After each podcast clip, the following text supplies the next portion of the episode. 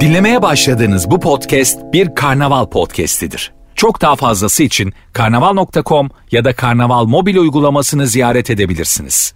Cem Arslan'la Gazoz Ağacı başlıyor. Türkiye'nin süperinde, Süper F M'de süper program Gazoz Ağacı başladı. Haftanın ilk programı ve otuz Ağustos öncesinde, yarın otuz Ağustos'ta canlı yayınımız var tabii ki. Ulu Önder Mustafa Kemal Atatürk'ün peşinden bir dakika bile ayrılmadan giden bizler, onun yolundan ilerleyen bizler yarın otuz Ağustos'ta yayınımızın başında olacağız. Yani gözümüz, kulağımız falan ağrımayacak. Öyle bir e, fasafiso sağlık sebepleriyle otuz Ağustos'u ertelemeyeceğiz. Onu da söyleyelim. Bunu Türkiye çok gördü çünkü bürokratlarda falan. Ah gözüm ağrıyor bugün. Tam otuz Ağustos'ta gözü ağrıyan, yirmi dokuz Ekim'de kulağı ağrıyan bürokratlardan olmayacağız deyip yarın bir yoğun bakımlık oluyormuşum ben, değil mi yani? Vallahi yoğun bakımdayım ya. Vallahi yoğun bakımdayım.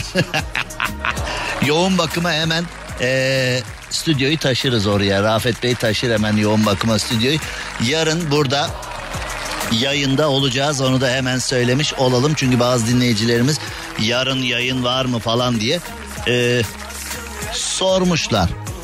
Şimdi dünyada neler oluyor, Türkiye'de neler oluyor, işler iyice kızışmaya başladı. İşte Sedat Peker ifşaları, e, piyasada savcılar nerede, adalet nerede isyanları, e, yani Gülşen'in bir haddini aşan şakasının ardından tutuklanma oluyor da ardından diğerlerinde niye olmuyor soruları. Ee, bir sürü bir şey. Bugün e, Sedat Peker'in ifşalarında bir tanesi adı geçerken e, Muğla'da e, yanlış hatırlamıyorsam Bodrum'dan yurt dışına geçmeye çalışırken Muğla, e, Milas, Bodrum civarlarında yurt dışına geçmeye çalışırken yakalanmış. Sosyal medyada yine AK Parti C H P savaşı vardı. Yani adamı oradan e, kaçırıyorsunuz. Tam kaçarken yakalayıp yakalandı ayağına yatıyorsunuz, olur mu diye. Ötekisi ya kardeşim yakalıyoruz kabahat, yakalamıyoruz kabahat, ne yapalım falan diye. Yani artık e, özellikle seçimler yaklaşırken bunlardan çok göreceğiz herhalde. Şimdi ben de e, hiç anlayamamıştım. Mesela geçmişte birisi yakalanıyor. Bu gerçekten suçlu. Gerçekten e, teknik takiple beraber...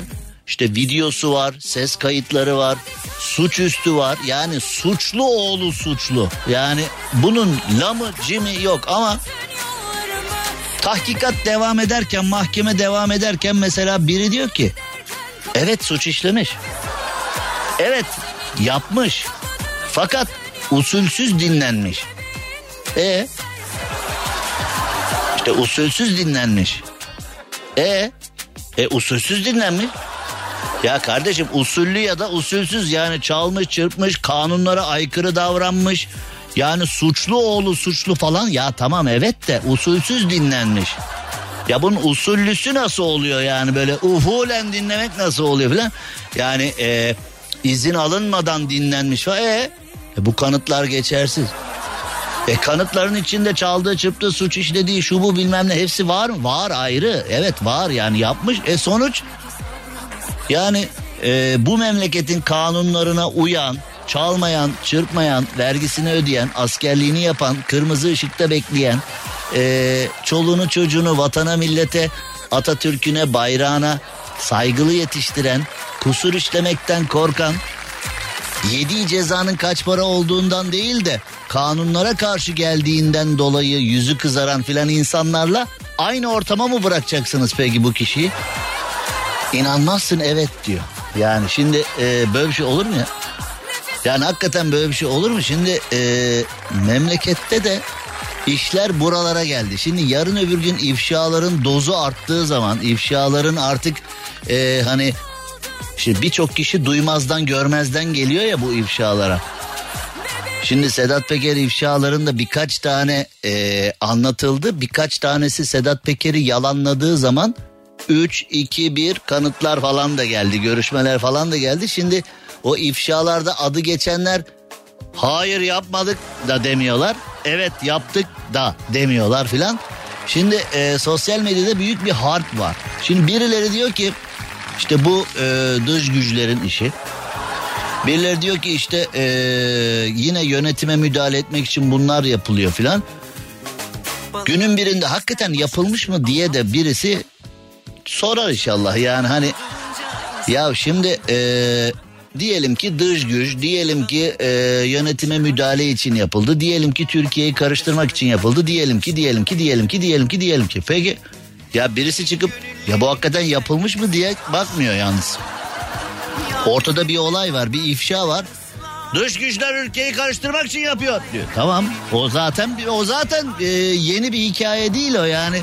Yaklaşık elli yıldır falan öyle herhalde yani. En az otuz yılına ben şahidim yani. En az otuz yıldır, hatta ne otuz, kırk yılına şahidim ben. Yanlış söyledim, pardon. kırk yılına şahidim. Türkiye'yi karıştırmak için her zaman ya bir faili meçhul cinayet olur, ya bir skandal olur, ya bir rüşvet olayı olur, ya bir ee, fon film video olur, ya bir bir şey olur, bilmem ne olur filan. Yani ee, bu bürokratlarda böyle bir şey. Onları her zaman takım elbise, kravat ve sinek kaydı tıraşla görürüz. İki uçtalar yani. Ya takım elbise kravatla görüyoruz ya donla görüyoruz. Yani o videolar iki ihtimal. Yani ekrana çıktıkla bir ortayı tutturamadılar. Yani ya tamamen tüm gerçekleri en çıplak haliyle görüyoruz ya da takım elbise, kravat bilmem ne görüyoruz. Oğlum bir ortayı tuttu. Yok, ortası yok. Ortası. Ya öyle ya öyle. Benim kasetim var mı acaba ya? Yani var da, var olduğunu ben biliyorum. Ben izledim yani. Ben kasetlerimi izledim de acaba başka kimse de var mı acaba? Yani gerçekten çok korkunç. Şu anda Türkiye'de olan çoğu kişi kendi kaseti olup olmadığını da merak ediyor. Senin var mı? He. Rafet, senin var mı kasetin? Belki çekmiştir biri diyor. Niye peki eğlendim bu kadar? Ah, keşke çıksa ne eğleniriz diye. Güler geçer misin? E ne oğlum ya, çiğ yemedin ki başın ağrısın. Senin kasetin, diyelim ki senin kasetin böyle hani çok da ünlü biriyle bir kasetin geldi şu anda. Bunun kime, onu izlemenin kime ne faydası var yani? Belki bir don markası. Yani hani belki bir, ne, nedir yani? Kim kim sana ne yani şey yapıyor? Vay be bizim, bu bizim Rafet mi ya, vay be filan diye yani. Benim kasetim çıkarsa benim bir tane endişem var, nazara gelirim diye korkuyorum. Yani benim kasetim çıkarsa, bunu söyledim birkaç defa, nazara gelebilirim yani. Vay be filan deyip çok kem gözle bakabilirler.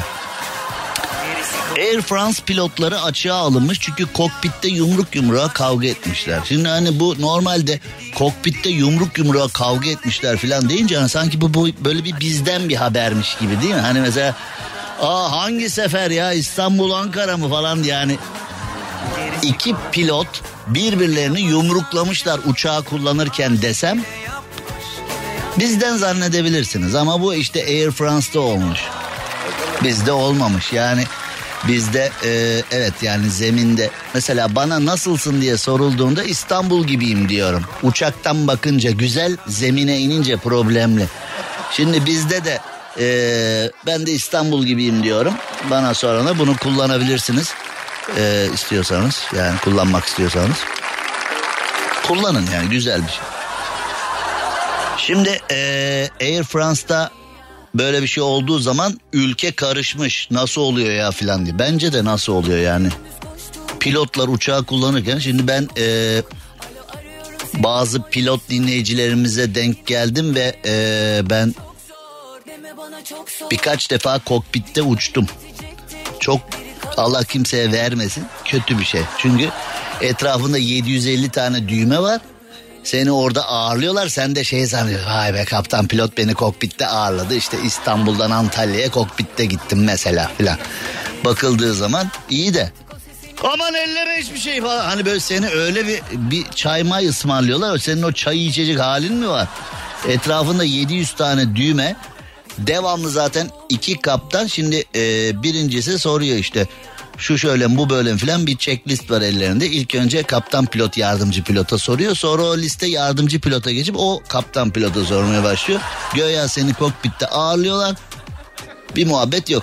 Abi ne haber ya, biz de biraz işte uçak falan, öyle gidiyorsunuz. Yani şimdi ve iki pilot yani o kadar yakın oturuyorlar ki birbirlerine, yumruk mesafesi zaten hakikaten.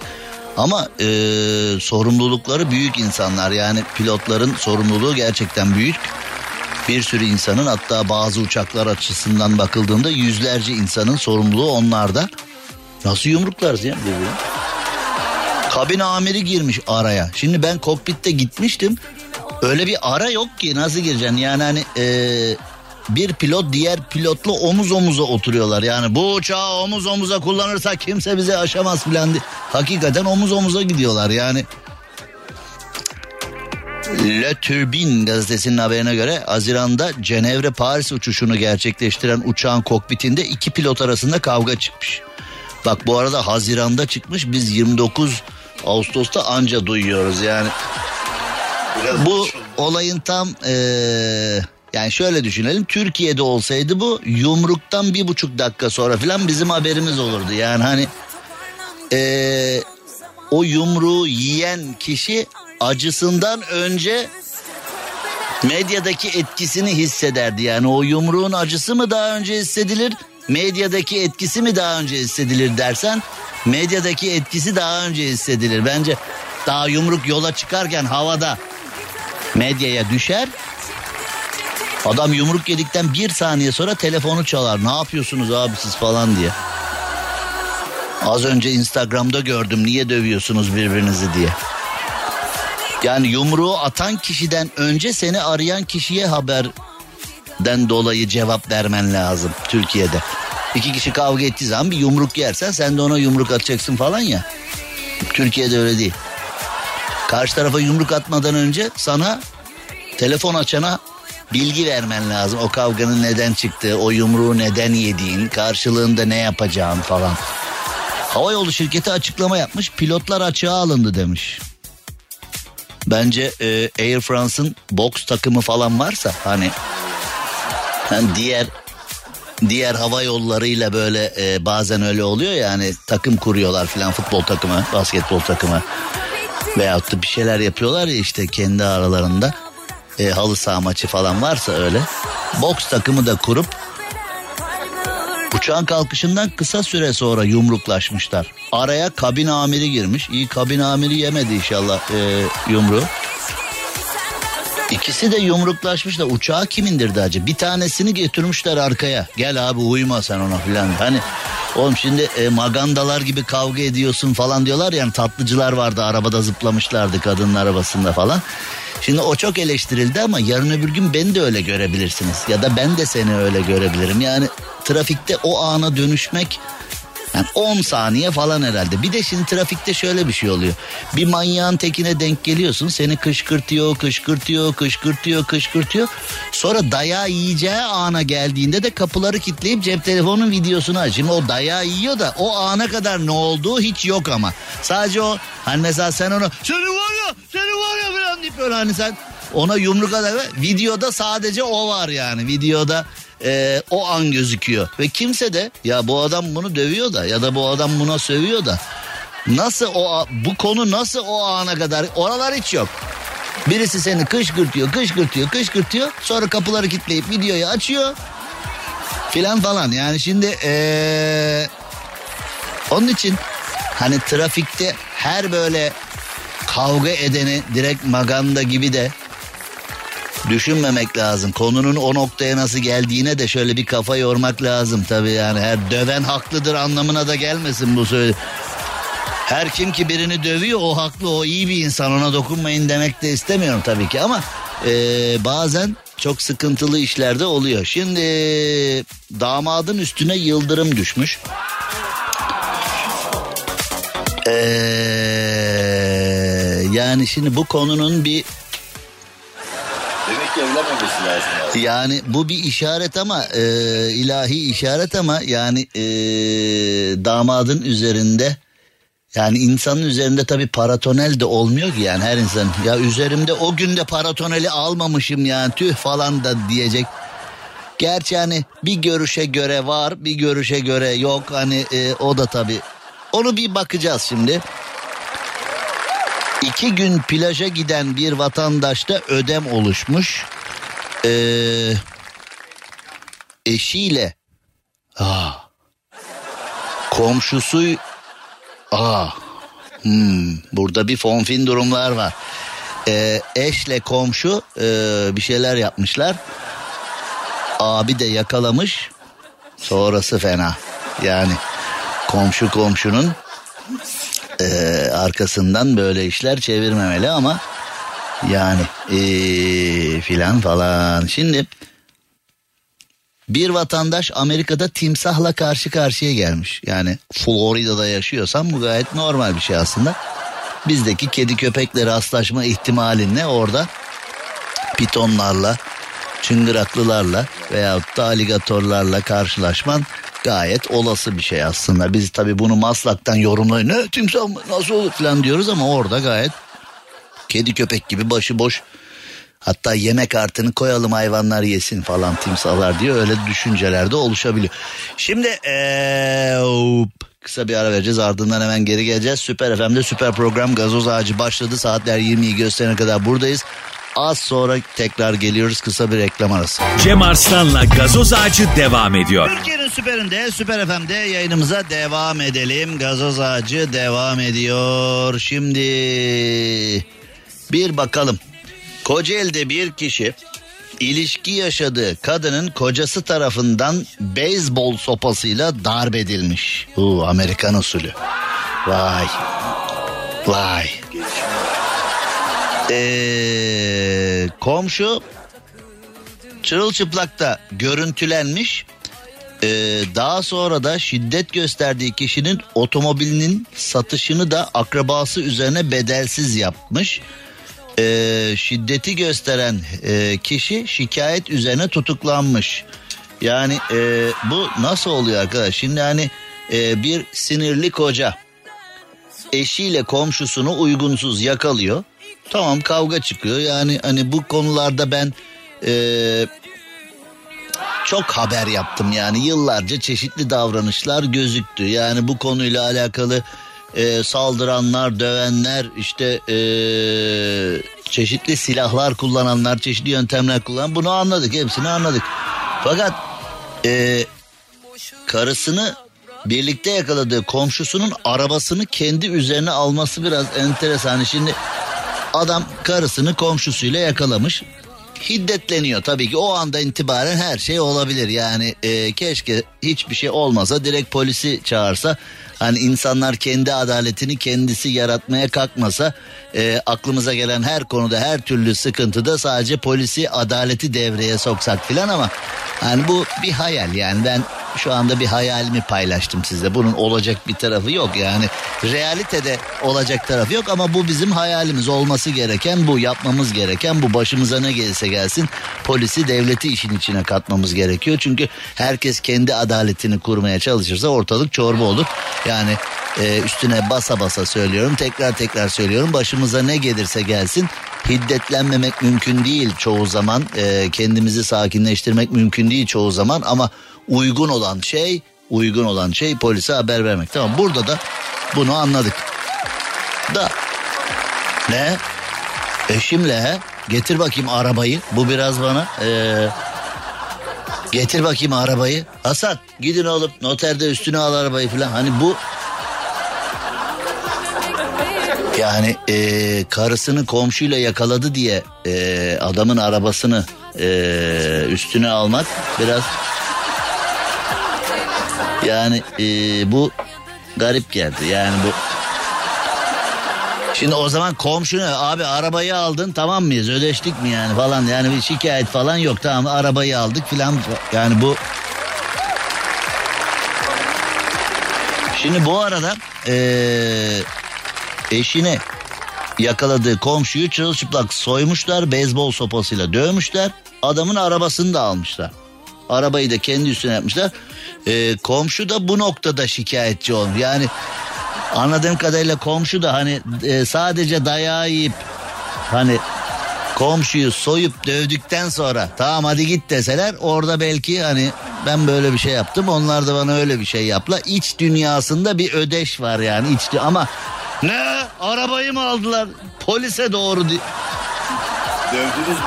Polisin çilesine bak oğlum. Pol- yani yani ee, iki adam bir kadın hikaye. İşte bir aldatma bilmem ne falan bir sürü bir şey. Polisin çilesine bak şimdi, hava otuz beş derece.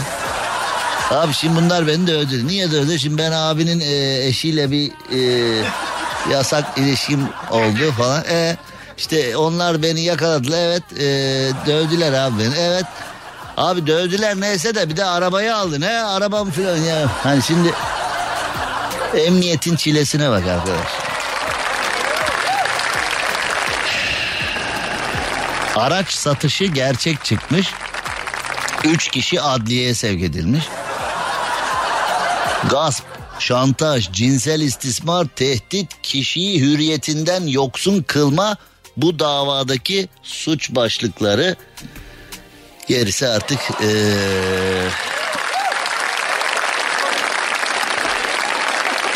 yani. İlginç, ilginç. Ee, Diyarbakır'a doğru gidiyoruz. Diyarbakır'da futbol meraklısı bir genç ağzında çiğnediği sakızı ayaklarında sektirip tekrar ağzına attı. Ya şimdi Diyarbakır'a gidiyoruz deyince, hani birdenbire Diyarbakır'dan bir haberle devam ediyoruz deyince hani belki daha değişik düşünüldü. Diyarbakır'ın Bağlar ilçesinde bir güvenlik kamerasında diye başlıyor haber. Şimdi hani habere böyle başladığım zaman altından böyle bir şey çıkacağını umar mısınız ya? Diyarbakır'a gidiyoruz. Bağlar ilçesindeki güvenlik kamerasındaki görüntüler çok şaşırttı filan dediğimde kim bilir neler geçer aklınızdan, neler. Ne yapmış? Bir çocuk sakız çiğniyormuş deyip sakızı atmış, ayağında futbol topu gibi sektirmiş, tekrar ağzına geri. Hani eskiden leblebi yerken leblebiyi havaya atıp tekrar e, ağzımıza denk getirmeye yokluk neler yaptırmış be. Vallahi yani. Yok o zaman PlayStation falan yok. Ne abi, leblebiyle oynuyorsun işte yani. Yani olabiliyor. Şimdi e, görüntüyü gören iş yeri sahibi, bu arada iş yerinde olmuş bu, Diyarbakır Bağlar'da bir iş yeri güvenlik kamerasında bu olmuş. Ee, iş yerinin patronu da aa ne kadar yetenekli bir genç, futbola meraklı herhalde demiş. Görüntüdeki kişinin daha önce amatör futbol liginde oynayan Onur Macar olduğu öğrenilmiş.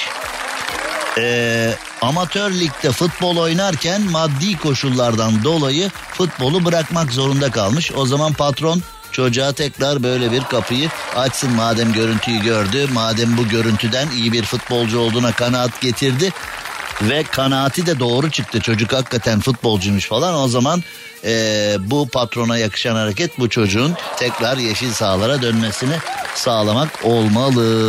Damadın üstüne yıldırım düşmüş. Bu ne oğlum? Yani şimdi ee, Çin'in Yunnan eyaletinde olmuş. Eee...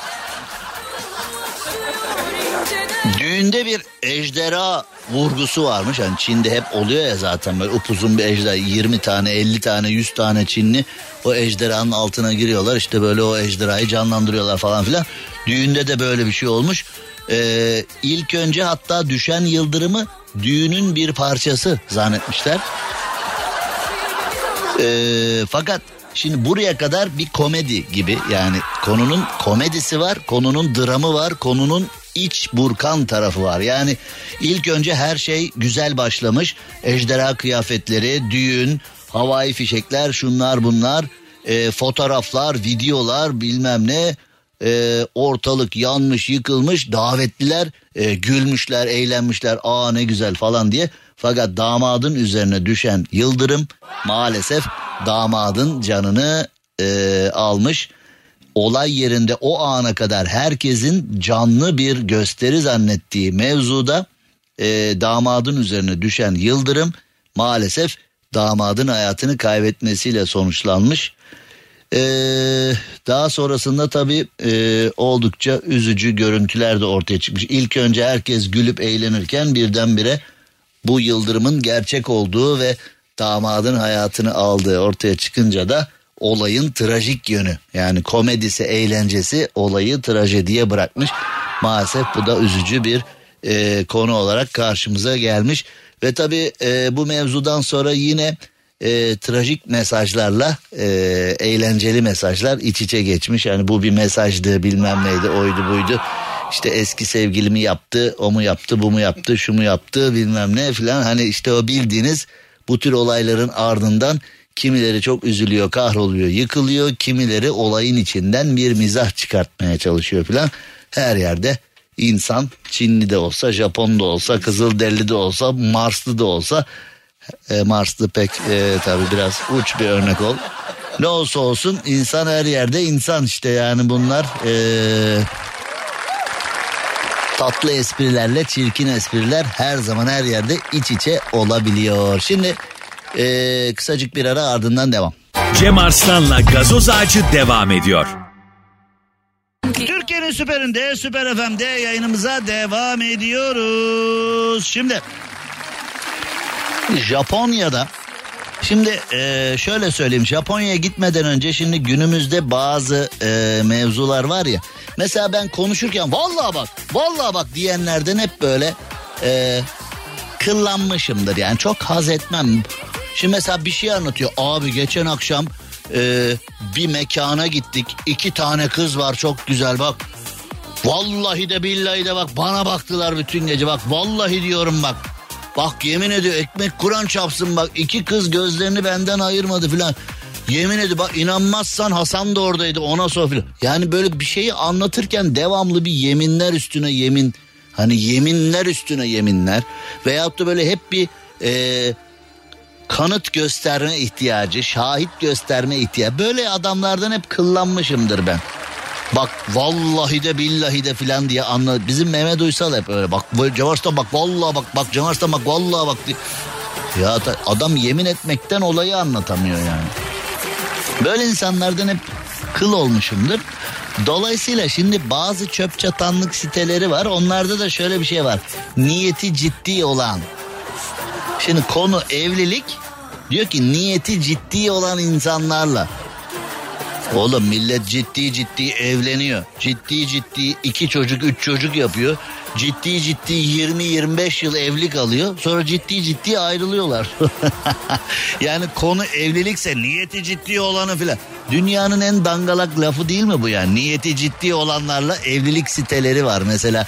Bunların işte niyeti ciddi olanı var, İslami olanı var. Ee, işte bu evliliğin hani mesela ben geçen gün baktım, kendi sitesinin adını öyle koymuş. İslami evlilik sitesi. İslami, nasıl İslami? Yani e, evlilikte bunun sözünü kim verebilir ki? Yani biz Müslüman adam diye özü sözü birdir diye güvendik. İşte bize yamuk yap. Konu evlilik olunca, bir erkekle bir kadın yan yana gelince mayın her an birinden biri patlayabilir yani. Geçimsizlik olarak patlayabilir. Başka yerlerden patlayabilir. Detaya girmeyelim şimdi. Yani detay bizim elimizde. O da bizim elimizde patlayabilir detay. Sonra e, bizim arabayı birinin üstüne yapmasınlar. Yani öyle bir e, tuhaflık olmasın.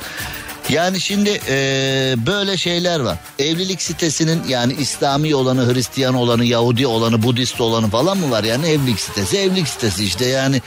Zaten şimdi evlenmek için sitelere kadar düşmüş tiplerden zaten konunun bana göre soru işareti oradan başlıyor. Yani acayip iyi birisin, gerçekten dört dörtlüksün, süper bir insansın. Ya zaten hani şimdi ee, deniyor ya efendim biz işte ee, babam bırakmıyor, dışarı çıkamadık, kimseyle görüşemedik filan.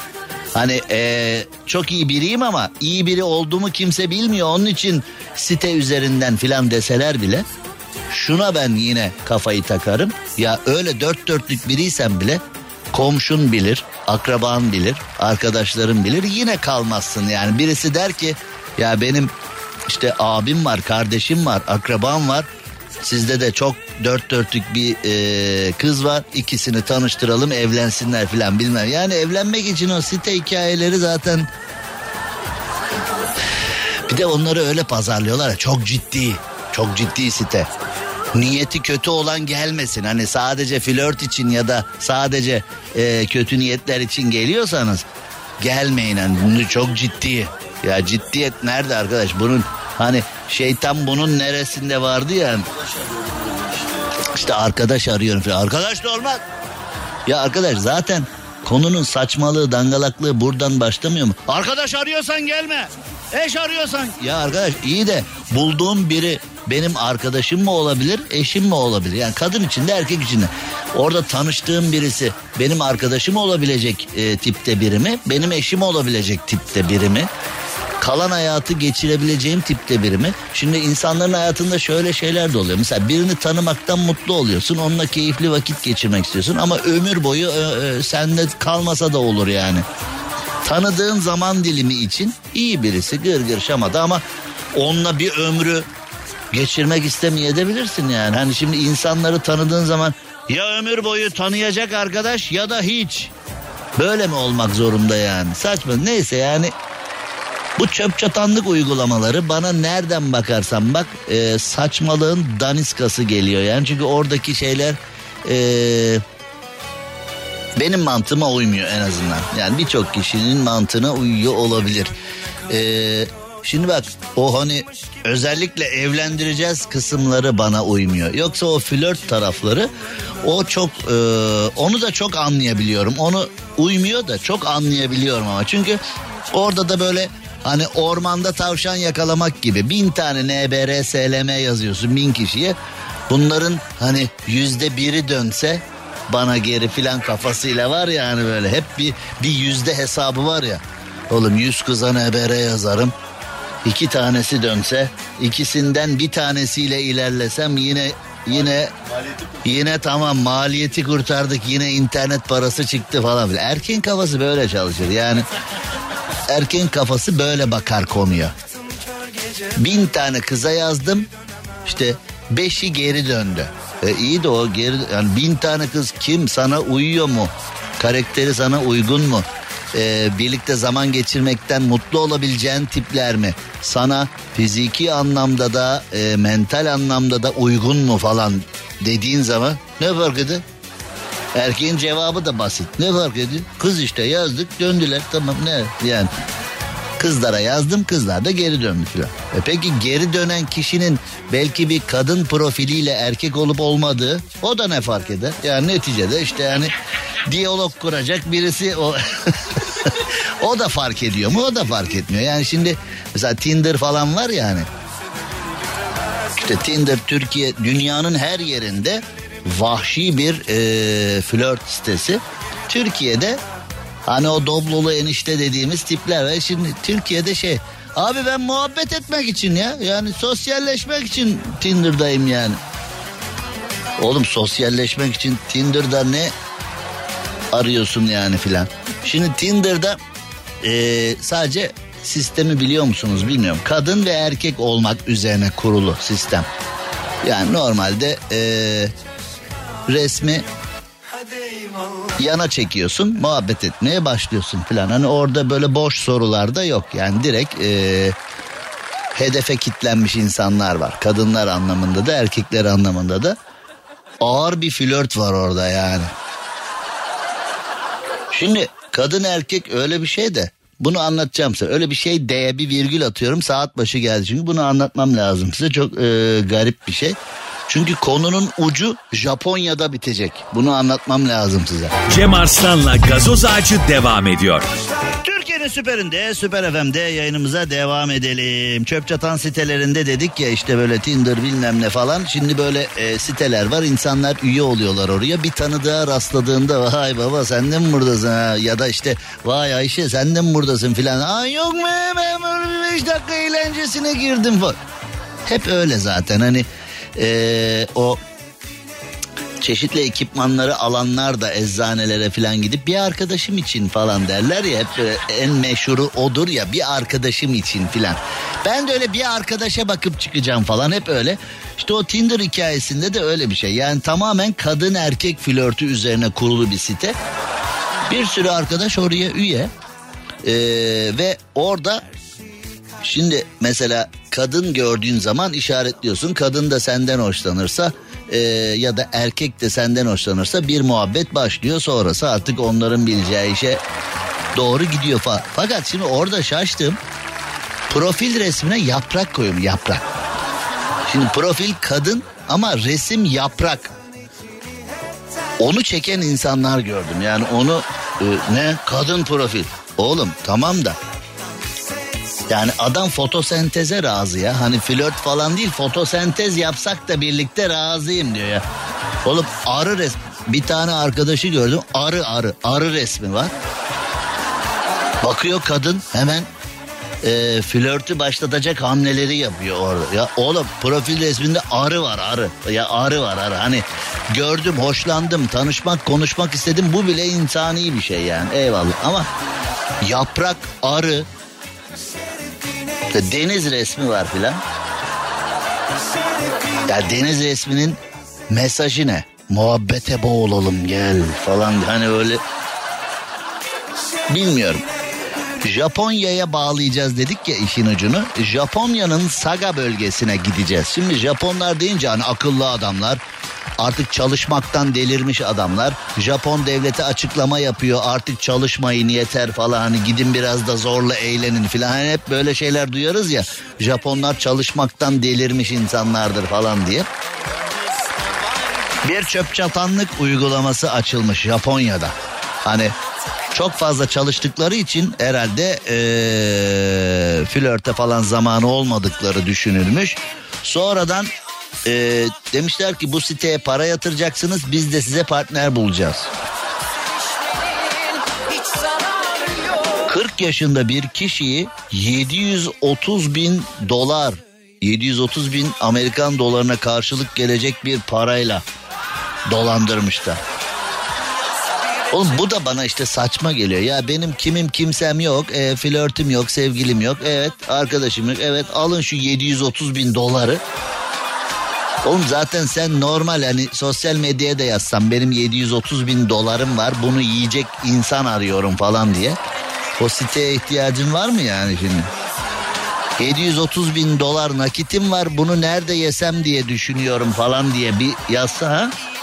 Biz Rafet'le gideriz buradan yani birlikte. Hemen uçak biletini de biz kendim ha? Biz hem Rafet şu anda internetten bilet bakıyor şu anda Saga'ya. Gerçekten ee, kırk yaşında bir kişi yedi yüz otuz bin Amerikan doları ee, kaptırmış. Bir kadınla tanışmış, o kadınla e, bir iletişim kurmuş ama o kadın zannettiği kişi erkek çıkmış. Yani bu yedi yüz otuz bin dolar hani ameliyat dahil fiyat mı acaba, bilmiyorum, anlamadım yani. E, yedi yüz otuz bin dolar ne yapmışlar abi? Tamam, biriyle tanıştın internet üzerinden, sen onu kadın zannettin. Konuştun konuştun konuştun. O da seninle konuştu konuştu konuştu. Tamam yani kadın zannettiğin kişi erkek çıktı. yedi yüz otuz nerede yani? Şimdi yedi yüz otuz nerede yemişler yani? Şimdi onu, o konuda çok bir e, bilgi yok ama anlaşılan o ki e, ha para transferleri falan diyor. İşte transfer dediğine göre demek ki karşı taraf ağladı.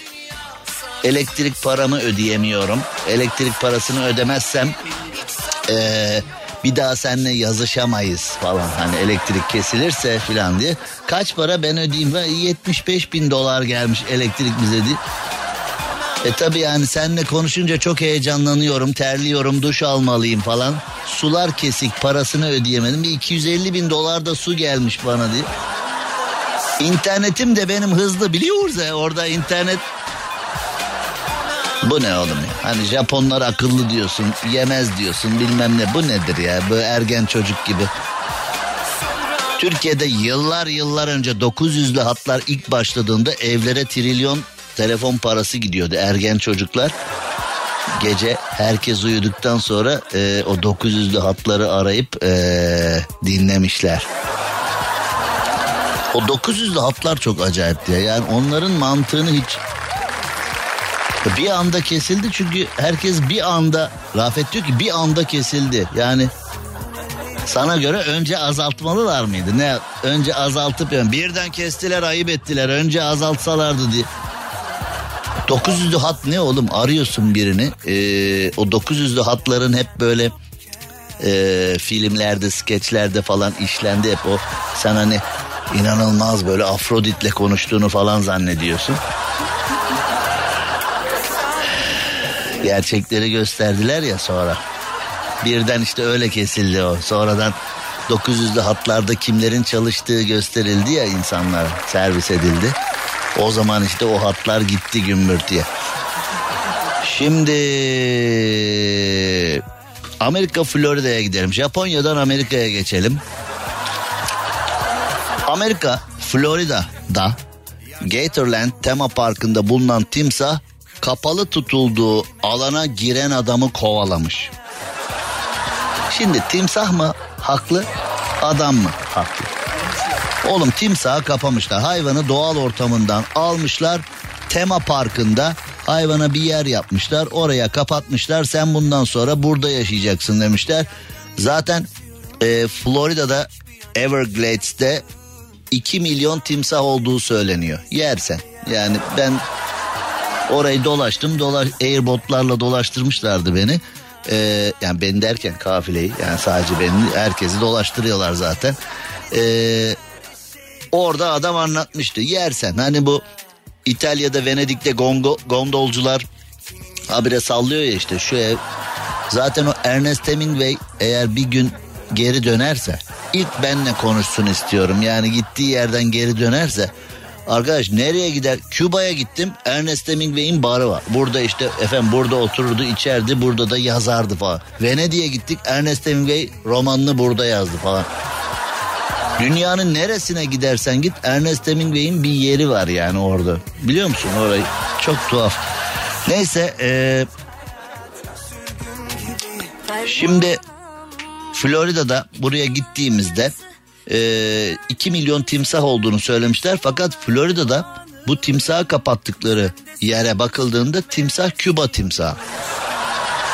Şimdi hayvan belki de buna bozuldu. Yani hani beni Küba ile Amerika arasında bir sıkıntı var ama niye yaptınız diye. Ve e, Küba timsahının kafesinin içine girmiş adam. Sonra timsah da kendisini kovalamaya başlamış.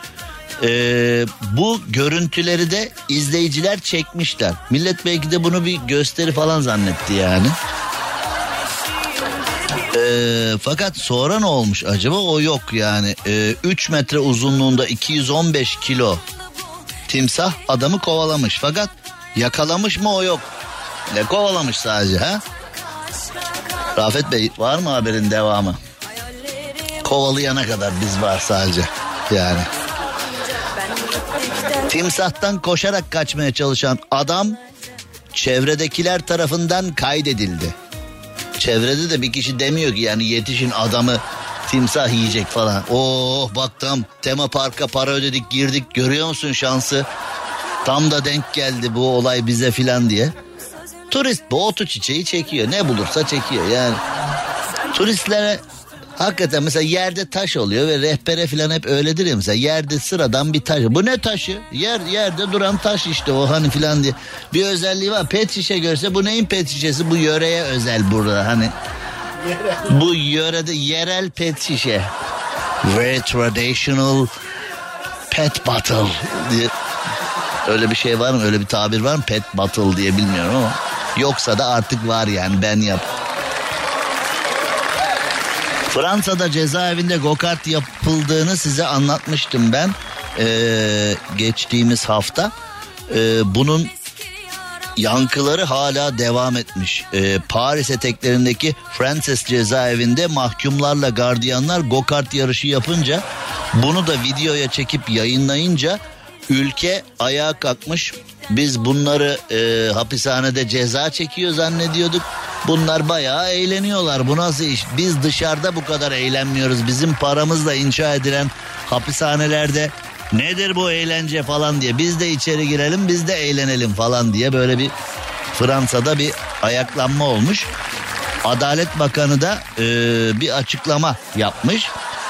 Suçun tekrar edilmesiyle mücadelesi toplumla kişiler arasındaki entegredir. Bunun yolu go-kart yarışı değildir demiş. Ne demek istemiş ben anlamadım. Yani her bürokrat gibi o da kendince bir şeyler söylemiş ama ee, biz yine anlamadık ya. Ben Türkiye'deki bürokratları da anlayamıyorum. Şimdi bunu da anlamadım. Yani söylediklerine en yakın yorum herhalde şu, yani e, suçluların rehabilitesi önemli ama bu gokartla olmaz gibi bir şey söylemiş herhalde yani.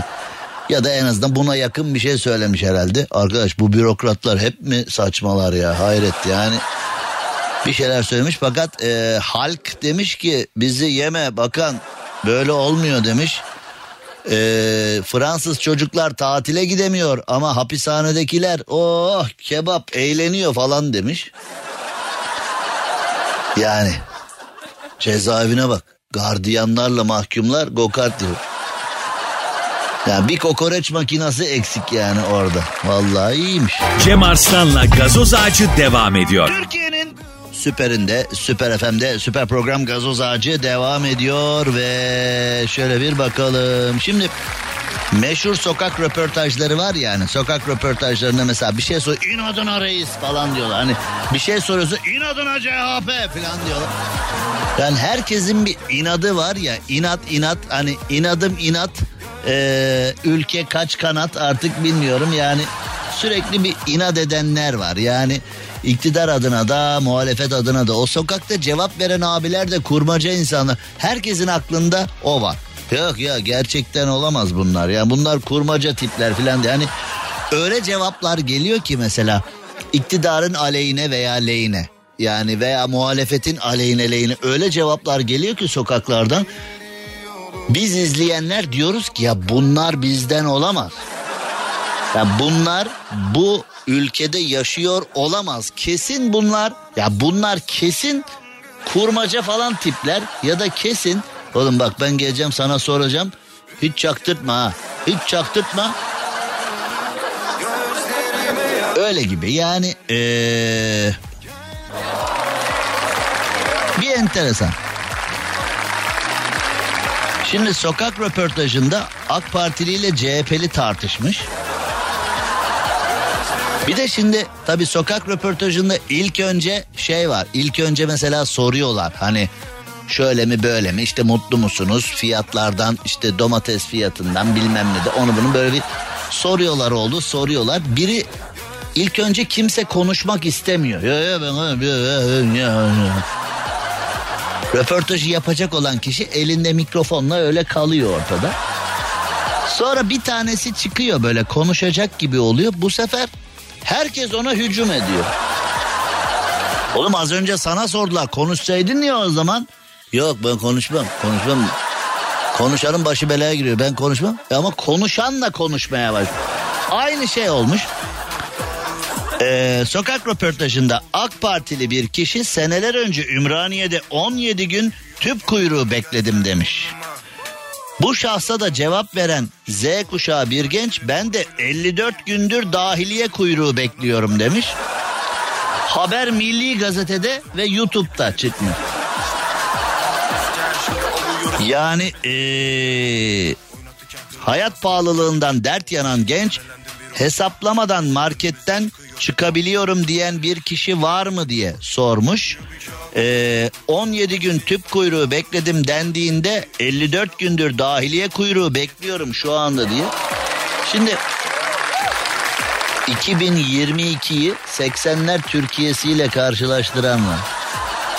Şimdi bazı insanlar da şunu bir türlü anlamadılar. Biz yetmiş dörtte ee, Kıbrıs harekatını yaptık. Orada e, düşmanı bir kez daha döktük denize. E, Kıbrıs'ta Türklere e, yapılan haksızlıklar, işkenceler, saldırıların ardından Türkiye bir karar aldı ve Kıbrıs harekatı yapıldı. Kıbrıs harekatı yapıldıktan sonra nasıl günümüzde Rusya-Ukrayna savaşı olduktan sonra Rusya'ya dünyanın birçok ülkesi boykot uyguladı. Rusya ile alakalı e, bir sürü e, protestolar, boykotlar, şunlar bunlar. E, bu yapılınca yetmiş dört harekatının ardından Türkiye'ye de e, bunlar yapıldı ve Türkiye'de bazı şeyleri bulmak zorlaştı. Türkiye'de bazı şeyleri bulmanın zorlaşmasının ardından hani bu sanki bir e, fakirlik, sanki bir kuyruk, sanki bir e, boykot uygulandı Türkiye'ye de. O yılların yani e, Kıbrıs harekatının ardından yapılan bu mevzuyu Sonra sağ sol çekişmesinde hep bir malzeme olarak kullandılar. O zamanlardan beri bu tartışma da beraberinde gidiyor. Kardeşim o zamanlar yokluk Türkiye'si değil, boykot Türkiye'si. Hayır, ne boykotu, yokluk Türkiye'si, boykot Türkiye'si, yokluk Türkiye'si, boykot Türkiye'si, yokluk Türkiye'si. O zamanlardan beri bu mevzu gidiyor. Yani şimdi öyle tüp kuyruğu bekledim, İşte yağ kuyruğu vardı, yokluk vardı, Türkiye şu anda bilmem ne falan. Ee, o yıllar öyle değil. Ee, o yıllar öyle değil ama öyle kaldı işte. Yani ee, maalesef ve maalesef sistem böyle oldu. Şimdi hala da seksenler Türkiye'sinden yola çıkıp iki bin yirmi üçü organize etmeye çalışıyor. Ya bir türlü önümüze bakamıyoruz ya. Vallahi yani bu ülkede herkes her şeyi öğrendi. Bak herkes her şeyi öğrendi. Bir türlü, bir türlü yani önümüze bakmayı öğrenemedik. Hep geçmiş, hep geçmiş. Yani bir şeyler yolunda gitmeyince hep geçmişe göndermeler. Bir şeyler yolunda gidince biz hallettik, biz başardık. Hayırlısı be.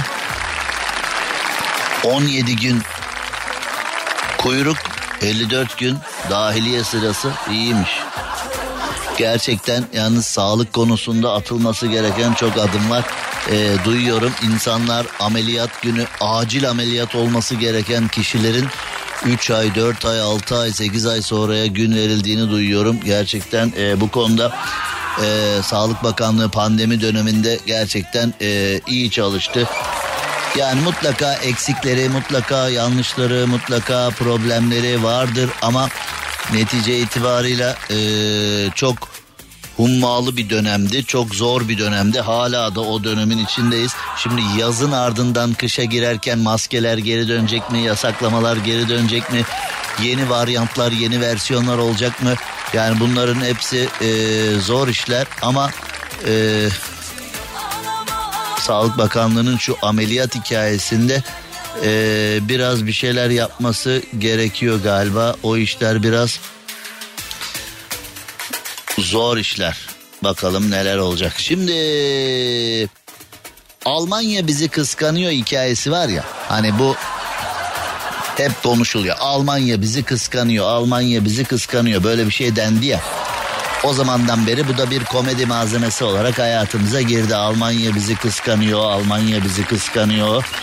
Almanya bizi hakikaten kıskanıyor mu? Almanya bizi kıskanıyor. Bence şimdi e, Almanya genel anlamda bizi kıskanıyor mu kıskanmıyor mu bilinmez ama biraz sonra öyle bir olaydan bahsedeceğim ki bu olayın muhatapları Türkiye'yi kıskanmasın da ne yapsın? Bu olayın muhatabı Almanlar bence Türkiye'yi kıskanmaktan çatır çatır çatlayacaklardır. Çünkü başlarına öyle bir şey gelmiş ki burada olsaydı bir de takdir alırlardı ama Almanya'da e, bayağı bir ütülemişler abileri. Burada bir de bağıra basılırdı. Şimdi kısa bir ara vereceğiz. Aranın ardından Almanya bizi kıskanıyor mu, kıskanmıyor mu ona bir bakacağız. Cem Arslan'la Gazoz Ağacı devam ediyor. Türkiye'nin süperinde, Süper F M'de yayınımıza devam edelim. Şimdi Almanya bizi kıskanıyor dendi Türkiye'de. Ee, bunun üzerine bu bir komedi malzemesine dönüştü. Almanya bizi kıskanıyor mu? Almanya bizi niye kıskansın? Almanya ne alaka falan diye.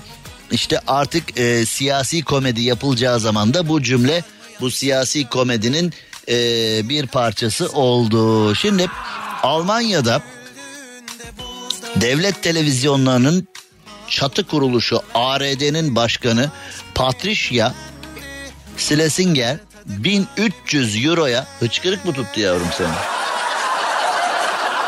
Yuttun mu? Nasıl yuttun? Yayına geldi sesi. Böyle yaptın. Yayına gel. Bu yuttum diyor hala bir de utanmadan. Ne yuttun oğlum? Yayına gel. Bütün Türkiye duydu senin hıçkırığa yakalandığını. Evet, Almanya'da Patricia Schlesinger bin üç yüz euroya masaj koltuğu aldırmış. Ve bin üç yüz euroya masaj koltuğu aldırdığı ortaya çıkınca bunu da şirkete ödetmiş masaj koltuğunun parasını. Ee, bu da ortaya çıkınca e, kendisine ciddi bir baskı gelmiş ve bu baskının ardından e, vergi mükelleflerinin parasıyla lüks harcama yapıldığı iddiası üzerine Patricia hakkındaki bu iddiaların ve baskının ardından altmış bir yaşındayken istifa etmek zorunda kalmış. Yani şimdi Almanya Türkiye'yi kıskanıyor diyorlar. Tabii kıskanır. Türkiye'de bir kamu kuruluşunda görevli olacaksın. Kendine bir lüks harcama yapacaksın. Ve birisi sana baskı yapacak. Birisi sana hesap soracak. Birisi seni istifaya davet edecek. Türkiye'de bir kurumda lüks bir harcama yapsan, bu kazayla fark edilse, kazayla bu fark edilse, bu kazayla fark edildikten sonra e, birisi nasıl oluyor ya böyle bir şey falan dese sana, ardından zaten birisi der ki bu dış güçlerin işi, birisi der ki Amerika'nın oyunu, birisi der ki Amerika bize e, seçimlerden önce oyun oynuyor. Birisi der ki şucular, birisi der ki bucular, birisi der ki muhalefetin oyunu, birisi der ki havuz medyası yaptı, birisi der ki hayır öteki yaptı, birisi der ki e, düşmanım var bana ayak oyunu yapıyor rakiplerim. Yani kazayla ortaya çıksa bile zaten Türkiye'de hani ekonomi kötü diyorlar ama bürokratların en yukarıdakinden en aşağıya kadar bürokratların yaptığı lüks harcamalar zaten ee, çok seviliyor. Vatandaş seviyor. Tabii yapacaklar ya, Allah Allah, ne ya, otobüsle mi gezecek falan deyip hani o ee, lüks Alman malı araçlar, Almanya'da yok o kadar araç. Yani hani bizde ee, bütün kurumlardan, yani en israf yapmaması gereken yani dini kurumlardan tut en orta sınıf ya da alt perdeden bürokratlara kadar herkes lüksün içinde yüzüyor bizde, yüzüyor. Almanya Türkiye'yi kıskanıyor diyorlar ya, yani ee, Almanya Türkiye'yi tabii ki kıskanır ya. bin üç yüz euroluk masaj koltuğu devlet televizyonunun başındaki kişiyi istifaya götürmüş. Vatandaşın vergisiyle lüks harcamayı sen kimsin yapıyorsun diye hesap sorulmuş. Burada öyle bir hesap sorulur mu ya? Burada, burada nedir? Ben yaptım oldu memleketi burası. Ben yaptım oldu. Yürü, yürü bildiğin yere yürü. Taş arabası deyip, yani sistem böyle işliyor bize. Almanya tabii bunu görünce, vay be Türkiye'de olsaydık yaşamıştık diye kıskanmasın, ne yapsın? Kişisel suçlamalar ve karalama kampanyaları mesleğime devam etmemi imkansız hale getirdi. Hadi bana eyvallah. Bizde, bizde ifşalar, ifşalar, ifşalar, ifşalar hani... İki buçuk milyon dolarlar, milyar dolarlar, yenilen rüşvetler, adam kayırmalar, ee, yani kul hakkı yemeler, çalmalar, çırpmalar, dolandırmalar havada uçuyor bizde. Fakat ee, fakat yani ifşalar havada uçuyor, çalınan paraların, yenen rüşvetlerin haddi hesabı yok ama... Yani bırakın birilerini suçlamayı, araştırılmıyor bile. Araştırılmıyor bile. Araştırılmıyor bile. Yani ee, gerçekten ilginç bir memlekette yaşıyoruz. Çok ilginç bir memlekette yaşıyoruz. E, bu gidişatın sonu ne olacak? Görevini ihmal edenler, görevini hakkıyla yapmayanlar, dış güçler diyor, çıkıyor işin içinden. E, vatandaş artık ne yapacağını şaşırmış vaziyette. İnşallah hayırlısı olur diyelim. Hepimiz için iyisi olur diyelim.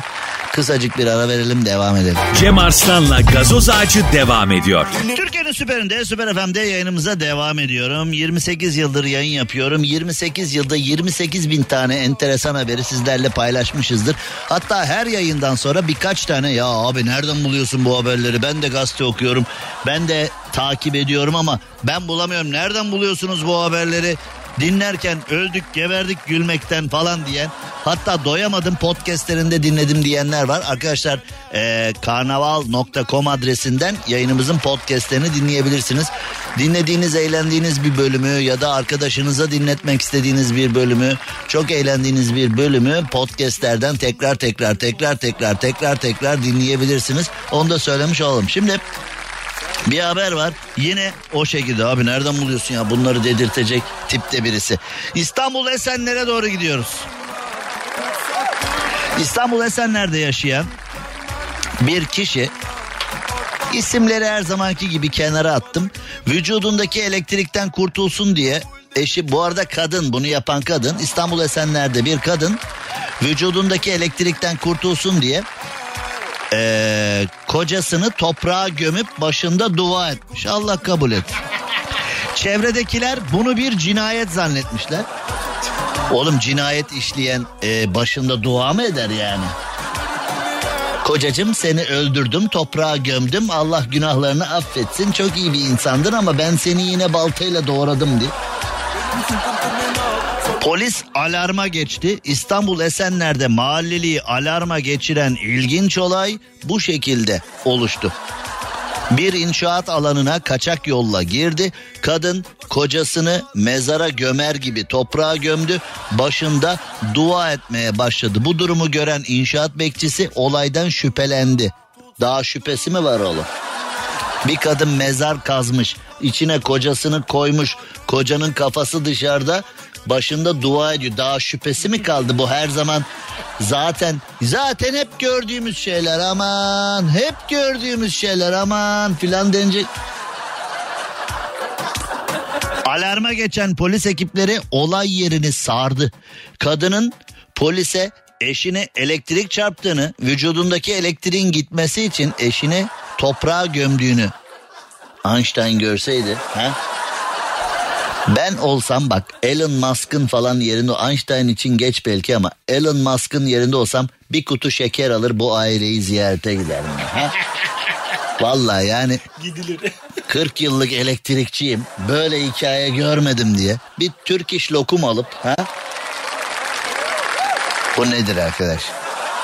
Kadın bunu söyleyince polisler olay yerinden ayrılmış, çift de mutlu bir şekilde evine dönmüş.